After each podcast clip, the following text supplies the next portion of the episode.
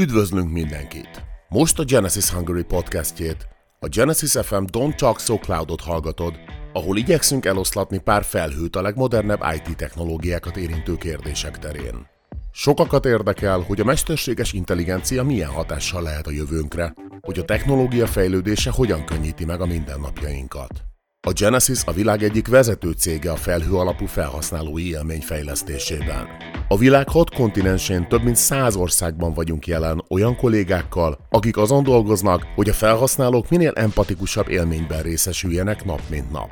A Genesis FM adásaiban a Genesis Hungary kollégái kitisztítják a képet olyan témák terén, amelyek a mindennapokban is tapasztalhatóak, de talán csak a hozzáértők észlelik őket, hiszen komplex technológiai hátteret akarnak.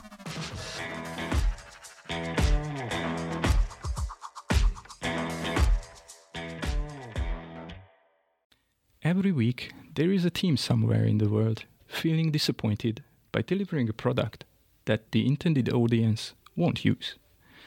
Interestingly, the same holds from the other angle. Is this destined to be like that, or is there a way to break this cycle? My guest has seen this problem herself many times and has been mesmerized to find ways to overcome it. Samia Khalifi has been working in the contact center space for more than 20 years. She lives in multiple countries and held roles ranging from team leader, trainer, and project manager to customer service director.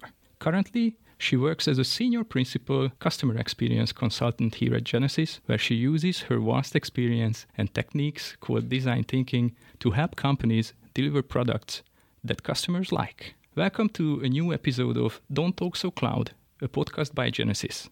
I'm your host, István Vajnorák, and we will be spending time with Samia learning about design thinking. Samia, great to have you on the show. Hi, István. How are you? I'm fine, thanks. Yourself? Very good, thank you. And thank you for having me.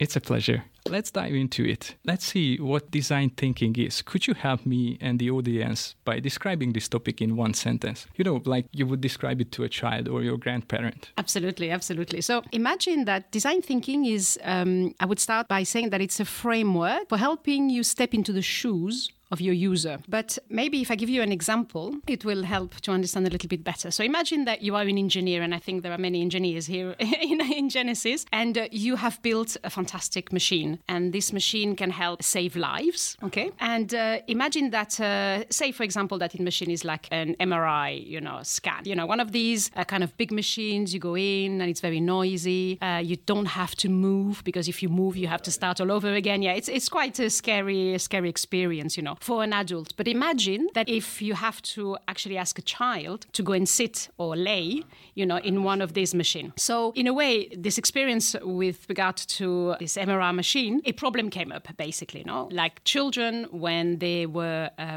asked to lay down still in order to actually have uh, the scan being done, started to be really scared, started to cry, and it was very difficult to actually do it. So um, they had to sedate the child, which in a way kind of defeats the object because you're trying to save lives, you're trying to really diagnose, you know, if there's anything um, that you can uh, treat without having to do very invasive surgery. So this gentleman, basically, who had built this uh, great machine, had this problem. You know, how can I actually bring children into into that machine without having to sedate them. And started to actually use uh, design thinking as a technique to rethink how to actually, you know, in, or build the machine or use the machine. The machine in itself didn't have anything wrong with it. Super power, super great machine. And what they started to do is that they brought all of the people, you know, the experience in a way. So obviously the child, the parents, the nurses, the doctors, the engineers, and they started to think about, you know, how can we make that experience better for the child, which is basically, you know, the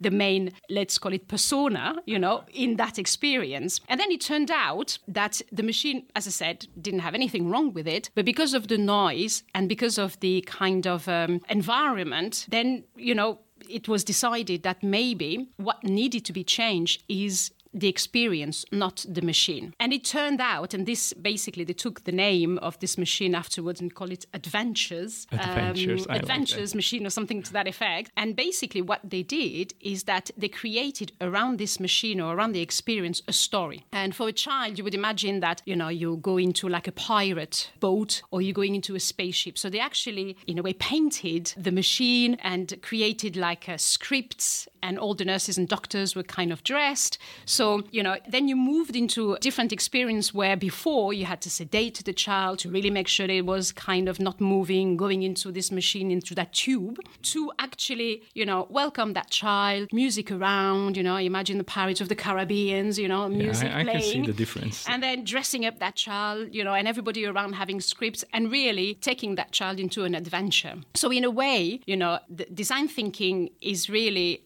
helping in that particular ex- uh, example to change the experience and to once again you know put yourself into the shoes of the user so in this particular case into the body of of, of the user in a way so so yes that does that does that make sense yeah, it, it resonates very well. And uh, just to see if I understand this right. So basically, by having everyone coming together, we haven't just simply maybe even saved money for not building something that was it's a good very already. important factor yeah yeah yeah But we actually gone from a scary experience to something that maybe a child want to do yet again Yes. because it's an it's an adventure. Exactly, exactly, Awesome. exactly. You can imagine that, you know, the previous experience was what you would say a poor experience and the, in a way the next one was you know what we always try to strive you know or what i always try to strive when i work as a cx uh-huh. advisor to kind of enhance the experience to make it extraordinary to make it hmm. really that you want to go into that journey Thank you. I think it, it paints very well that uh, things changed in the last decade, I guess. I've been a developer and I've been asked many times to deliver something without knowing the end user, without understanding what they want to Yeah, use yeah, it yeah. for. So I only had a narrow view and I tinkered something and I was super proud and I was happy that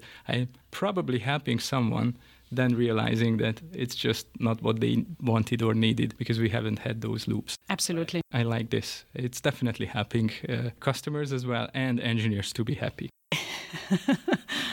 Okie doke. So I feel like this story was uh, pretty much engaging and was giving us to the point way how design thinking works. Can you give us maybe an example from your professional experience, which is uh, a different setting, how it was applied or how it helped? Yes, absolutely. So I started to actually be to explore uh, design thinking this year, really, with Uh-huh. Genesys. I'd, I'd heard about it before, but you know, and obviously watched some of the you know YouTube videos, and Uh-huh. and and it was kind of exciting, you know. And I always looked at it and found it that there's a lot of drawing going on, you know. So it looked like a fun type of technique. And when I arrived in Genesys, every employee has like a, in a way, um, a basic training which we called Explorer, and then you can go on to having like a practitioner, you know, a kind of status where you spend a couple of two, no, three days nearly, kind of in a workshop to learn all about the techniques. So, of course, as soon as you learn the technique, if you don't use it, then you, you lose it, you know. So, working in the environment that I'm working in, I was able to actually put it into practice, not just personally, myself, you know,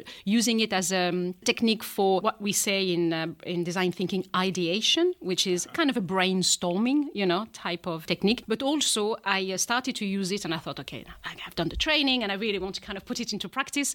And I use it with a, a company in the finance and banking industry. Oh, that, that's and- vastly I different. know. yeah, yeah.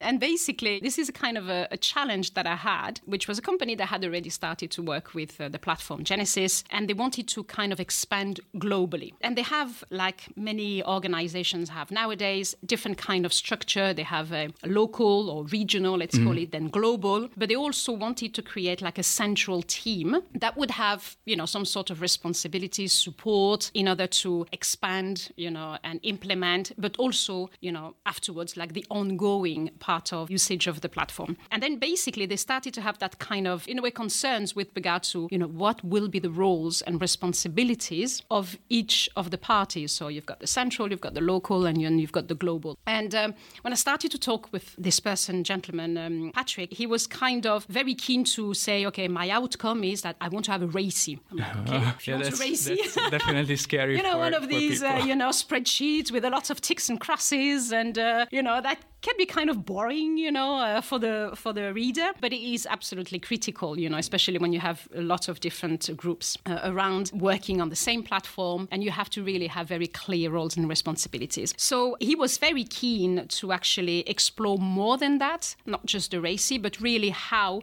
as a central team, they would be able to actually support the rest of the organization. So, you know, we, we kind of sat and, and, and had different sessions together because I really wanted to understand, you know, what's your problem? and, and this is where I like to start, you know, especially, and it is a fundamental of the design thinking technique that, you know, what's the problem at, uh, at hand? What is it that you're trying to solve? What is it that you're trying to address? Because the more specific you are, the better you can actually solve a specific problem for a specific situation. You know, design thinking doesn't try to kind of uh, solve every problem; it just tries to solve very specific problem. And but I already liked yes. the part where you mentioned that uh, multiple parties are all involved. So it seems like it's it's not a dictated thing, but really a, a co-designing experience Absolutely. where people can bring up their hopes and fears, I guess. Exactly. Yeah, yeah, yeah. Which kind of resembles to what we are trying to do here at Genesys. That we're talking about empathy, and we're not, not really just talking about it. We're living it, and we're using it even in our design technique. Exactly, exactly. And nice. hopes and fears, for example, is is exactly a one of the technique that you can oh. use for the start of, of oh, a session. Cool. So, you know, with Patrick, what we decided is that we needed to actually have face-to-face meeting with all the different stakeholders and partners. So we had a, a, day workshop, and the day workshop actually started with exactly what you are saying hopes and fears. And it's another way of saying, you know, what are your expectations, you know? But when you start with words like hopes and fears, you already start to talk to the feelings, to talk to the emotions, and you, you could not imagine, you know, all the outcome, you know, uh, all the really um, interesting stuff for, for, you know, I'm trying to find a, a better word, but aspirations, concerns, requirements sometimes. So hopes and fears really kind of is so wide in terms of you know what you want the person to come out with that everything comes in terms of what is expected from the users. So yeah hopes and fears is a really is a really good uh, is a really good technique. And the other one that uh, we did also because it was the first time that we were meeting with these three different groups in a way we spent a lot of time ensuring that what is it that we are doing today? You know what is the problem that we are solving today? And it's this what we call the design prompt in uh, the design thinking technique, where you really say, okay, yeah, what's the problem at hand? And let's make sure that every one of us agrees with this. You know, there could be other things, and then we put it in the kind of the parking lot, but this is what we're trying to do. And it's very important because you kind of try to, you know, you start really wide, and it's like a funnel. So little by little, you kind of put find, a little find bit those more. Common exactly common problems that everybody want to solve exactly right? exactly and other things may may come up but as i said you said okay you know let's go back to the design prompt this is what we're trying to do today so and little by little with different techniques you really come to a more narrow uh, way of working and yeah i mean we ended up the day with you know at least a RACI that everybody was comfortable with was the first draft and then the, and then the follow-up was quite uh, was quite successful so so yeah Awesome story. In the meantime, I also thought like there, there were points where I like, oh yeah, I want to talk about it. I felt sometimes I would have derailed it, like the ones where how can uh, for example, trying to bring in your uh, cosmopolitan word that, uh, you know, if you bring these many different cultures together into a room, like that's already a hardship or a, a extra thing to overcome. Uh-huh. Mm-hmm. But I felt like, okay, if I if I pun on that, then uh, we might derail from the fact that we want to talk about design thinking. And we already touched on a couple of points uh, from your fascinating background. Could you share with our listeners your story of how being a cosmopolitan and trying yourself in multiple roles you find your passion and voice in helping people to better outcomes? Of course, I, I love the way you say cosmopolitan. I often try to describe myself as a citizen of the world. so I, uh, I'm French and I have uh, graduated in France in a city called uh, Grenoble, a beautiful city surrounded by mountains with still a little bit of snow uh, left, uh, even in summer. And actually, I graduated in uh, what was called at the time um, Sciences of Information and Communication. Ooh Sounds very professional. It, it did, it did actually. Um, and at the time, um, I wanted to work in uh, written uh, media, in journalism. I, I, I did some um, uh, kind of project, or but never really worked in uh, in the media. I was very interested in all forms of media. So whether you talk audio, image, written, even body, you know, any any form of uh, expression. That's what I really uh, enjoyed about that particular the studies in a way. And then very quickly I uh, also added uh, languages. And this is how I was able to start uh, traveling and work uh, in different countries. Well, I kind of see that you already did all the baseline to understand people. And, you know, I, it's no wonder that you ended up in the customer experience. Absolutely, absolutely. And uh, I actually fell in it uh, very, uh, very early. I uh, was um, studying in the UK and worked uh, and started to work in a contact center in Manchester, actually. You know, picking up calls and uh, helping customers to rent cars, actually. And very quickly, I um, I actually you know was able to move on different roles, and I like to say that I have done probably many of the roles that exist in a contact center, or at least I've been close to them. And I actually moved to Barcelona. So after the UK, I moved to Barcelona, where I um, took on a, a, supervisor role. It was kind of a, you know A climbing up the ladder very quickly. And really, it was the best decision that I've ever done. You can imagine Barcelona, you know, in 2000, you know, super vibing, you know, a vibrant city and very exciting and very, very cosmopolitan. I also wanted to continue to travel, to continue to, you know, obviously expand my skills and experience. So I took on a, a project, a mission of three months. A mission of three yes, months. Yes, Yeah, was that the, the title what the company gave for this? It was a mission. Yes, yes, yes, yes. So I thought, okay, three months is okay, you know, I can go. And um, so I was in Barcelona at the time, and it was to come here to Budapest. And uh, probably, yeah, close to 10 years uh, later, I'm still here. So the three months turned into How lucky we probably are. 10 years.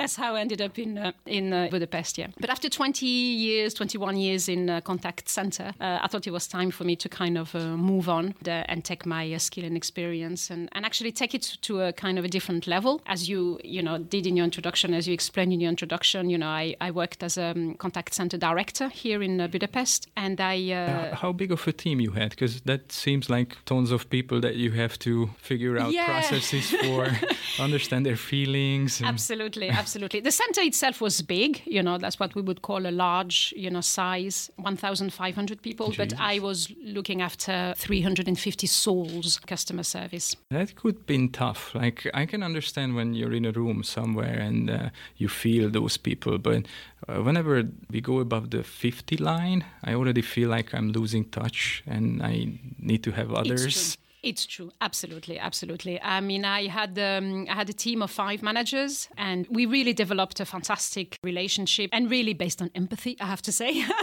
knew each other uh, and took the time. And I, mean, I was I was fortunate to be with them for probably four to five years with the same team. So it's it's brilliant because you can really develop long lasting relationship. You can It's, you- it's not, not common to be honest. Like what No. I've seen is like three years is is already a point where usually people leave. And uh, to my experience, like around COVID, even one year was kind of Exactly. okay or uh, hopefully not expected. But yeah, this is this is what I've seen around Genesys uh, so far. That people are for some reason staying long, and it must have some connection with empathy and feeling like uh, being taken care of and being looked at as a human being. And I see this kind of story in all your path that uh, when you first took the role to talk to people and understanding that okay uh, something is broken because they always have to call in and we might not be able to help them effectively and then picking this up one step further when you can help people help people Exactly, exactly. Yeah, it's- absolutely a, a great way to, to, to, to put it, really.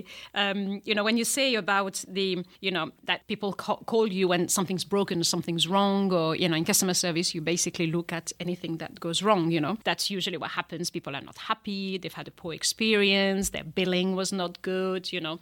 So you, you really get these, you know, day in, day out, but not just from external customers, but also for your, from your users, you know, for them to be able to give the right resolution, give the right outcome, you know, to your customers, then they need to have the right tools, they need to have the right training, they need to feel good, you know. It's, you know, it's something that engineers might overlook from time to time. I had an experience where at Cloudera I was running support with uh, Attila for like four or five years. And uh, we've been building these teams from hardcore engineers, obviously, or customer handling skills, let's say, were missing. And you were and one of these nerds, you know, yeah, we, we loved locked coding. away in a, we, in we, a lab. we, we loved big data, and therefore we just wanted to help others harness the power of big data. But we kind of overlooked the fact that if somebody's in need of help, they already are in a frustrated moment. They might be a production outage or anything. And I feel like design thinking is something that can be taken in either like for long projects or even for short interactions like hey my billing is wrong. You can go through the same Absolutely. steps which we go into more detail in another episode. But the fact that uh, you take the emotion first you try to understand you make sure that the other feels that you're on one side and it's not like the company and I'm the customer and we're battling that seems like you know opening up possibilities for a good solution and not just a solution you're absolutely right, István, because you know even before design thinking, you know my my understanding that you know if, if you're going to have a problem, you know you need to look at it from different perspective, and you need to look at it from all the people, all the stakeholders involved, you know, in that particular process. That's what Lean, you know, taught me. So you really need to look at it, and ensure that at the moment of not just giving a solution, but at the moment of understanding what is the problem, you also need to bring this kind of a cross disciplinary aspect. You know, you, you need people from all the different steps of the process to make sure that you're not forgetting anything really. Um, and then with design thinking, you really have to also ensure that who am I giving the solution to? You know, who is the solution for? Is it for a, a specific user? But who is that user? So, you know, you spend a lot of time also to ensure that you identify, you know, the persona, you know, you identify how is this person feeling, you know, at the beginning of the experience, you know, what are the questions that uh, the person is asking and what's the outcome outcome that this person is aspiring to. So, really moving from working in the heart of the contact center to kind of a consultant position, in a way, I'm, my job on a daily basis is I observe, I ask questions, I analyze, you know, I prompt people. So, you know, that's the way I would describe my job. I kind of try to be maybe a translator between, you know, kind of the likes of you engineers and nerd, you know, to the end user, whether it's the customer or the actual, you know, contact center uh, Fascinating. And what do you like in this the most? What what gives you the joy? What gives me the joy is when you you really listen to the, the individual whose hopes and fears at the beginning were I want to make sure that I can give my opinion as simple as that. I want to make sure that my voice is heard in the future design, in the future implementation of uh, you know of the platform. And then at the end of you know the engagement or the, the service, the workshops, they say yes. My voice was heard, uh, and I was able to express everything that I need you know all my requirements and not just technical requirements you know. And i feel also that you've understood why you know you need for example to ensure that when we're going to have a, just give, give me an example you know when we have a, a desktop you know i want to ensure that my user has information about the customer history with regards to this particular product or customer history with regard to you know has this customer called yesterday um, has this customer was the customer online maybe and uh, chatted with us to give as many detail as possible to the agent so that when they are talking to a customer they feel that they really know that customer. So just listening you know to your stakeholder you know saying these and says okay this is what i wanted and at the end they say i got it then you know for me i'm satisfied you know.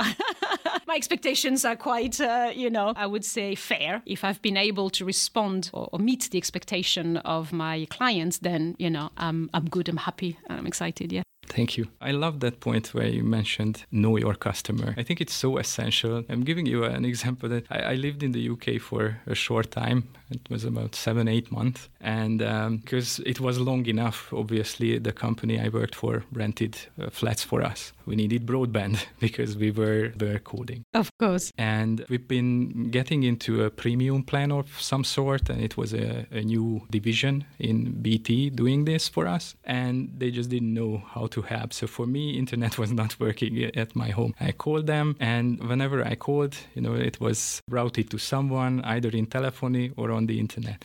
And I said, like, I can't go like this every time, starting from scratch, from zero. And I never felt this that they know me as a customer, they understand what I bought. I had to beg that somebody opens a ticket of some sort and just writes stuff about me.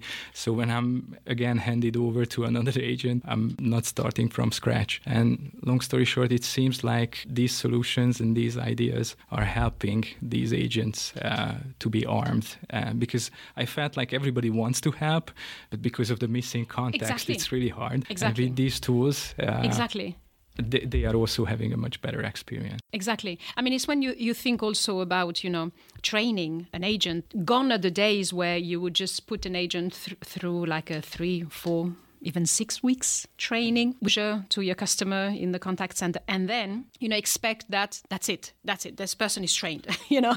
They don't need to know anything else in the future you know that's it. And then what happens when you go and observe in contact center and it's once again it's the kind of thing that you know you do as a consultant you go and sit next to an agent and really observe what they are doing and you see them opening different internet uh, pages. You know google is the big friend you know of a, of a, of a customer service agent nowadays. And then you think, but why do they need to do that? Because there are still some, you know, information that they require. And the customer expects nowadays that with, you know, as I said, uh, the Google of this world, you know, that you're quick and fast in being able to answer these questions. So, but what happens? It takes a lot of time for uh, an agent to go into Google, open, seep through, you know, the millions of possible articles, um, and you waste time. And you know, there's kind of time pressure all the time, you know, related to you know giving an answer to your customer. So why not, you know, think about having just frequently asked questions, but not just frequently asked questions that you update once a year, and then it takes like three days,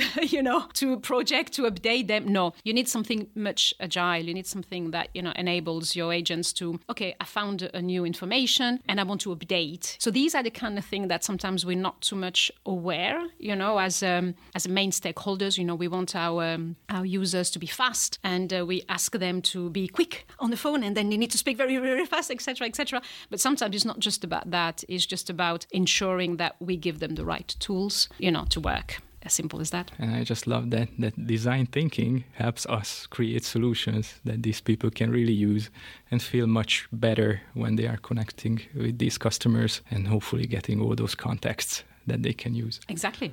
As we approach the end of the episode, can you sum up what you'd like our audience to take away from the topic? So design thinking is first is a fun technique. You know, I think that's important. Uh, it, it t- kind of talks to your creative mind. It's also um, a very collaborative um, technique because in order to come to a solution, it is important to actually look at the different perspective and also to call onto the expertise of different stakeholders involved in a situation, problem, project, for example. And also it, it helps to really good techniques and very easy to learn. Um, it enables you to really resolve complex problem um, because you put the user at the heart I would say, of of your design prompt, of your of your problem statement in a way. It really ensures that you know it, it can be a very complex uh, situation, but you really have the tools at hand in order to be able to, to to resolve it. What I also believe that you know one of the main benefits of design thinking is that it really ensures that you can understand, you know, what is the problem. Uh, sometimes we, I mean, we we all problem solvers. You know, that's a, a trait of a human humankind. we have the tendency to jump into solutions because we because we know we know best. Of course, we know best. You know, we, we all are expert in what we are doing, and very often, you know, even I have to kind of stop and listen and take a back seat to ensure that my user has really expressed what are the needs, what are the requirements. And, and the last thing that I really love about design thinking, and when we were doing, um, when I did my, my first uh, workshop or training, sorry, we talked a lot about that, is like it's, um, it's cheap you know, because you, you only use papers, post it, um, and if you do it online, you can use um, collaborative tools. I tend to use Miro, that's what we use in our company. And um, it really enables you to literally design and, in a certain way, kind of test it. And then, you know, you can see whether, okay, that would have worked or it wouldn't have worked. So let's then, you know, modify and then let, let's, um, you know, bring some uh, changes to it. So really, you can make mistakes, you know, and you can, or you can have wild ideas, uh, but you don't need to literally implement them. So really, design thinking is what it says. It's uh, the thinking, you know, of uh, behind the design. Thank you. I love this. If we go back to the original MRI, the the way I kind of take this away that sometimes if I have a hammer, everything looks like a nail. Yes. So, so if I would have been an engineer tasked by this, probably I would redesign the whole machine and it would cost millions. And just by understanding the segment whom we couldn't fulfill properly with our solution and getting everyone, the multidisciplinary parts involved, we actually elevated the problem and gave an experience for a much cheaper and much better outcome. Exactly. Imagine how much money they've saved by not having to redesign the machine and not sedating children. Oh yeah. So it's, you know you've got a double. As, as, a parent, I think everybody exactly, can relate. Exactly, exactly. So so once again, we're talking about the different drivers of any type of business, really. Okay, uh, Samia, it was a delight having you and spending this time and learning about how empathy and uh, bringing multiple disciplines together can bring companies closer to their customers. And not to forget elevate the engineering team's morale as well. For the audience i'd like to thank you for your time and attention. If you want to know more about design thinking in our next episode we are actually going through the steps and uh, the implementation of the process.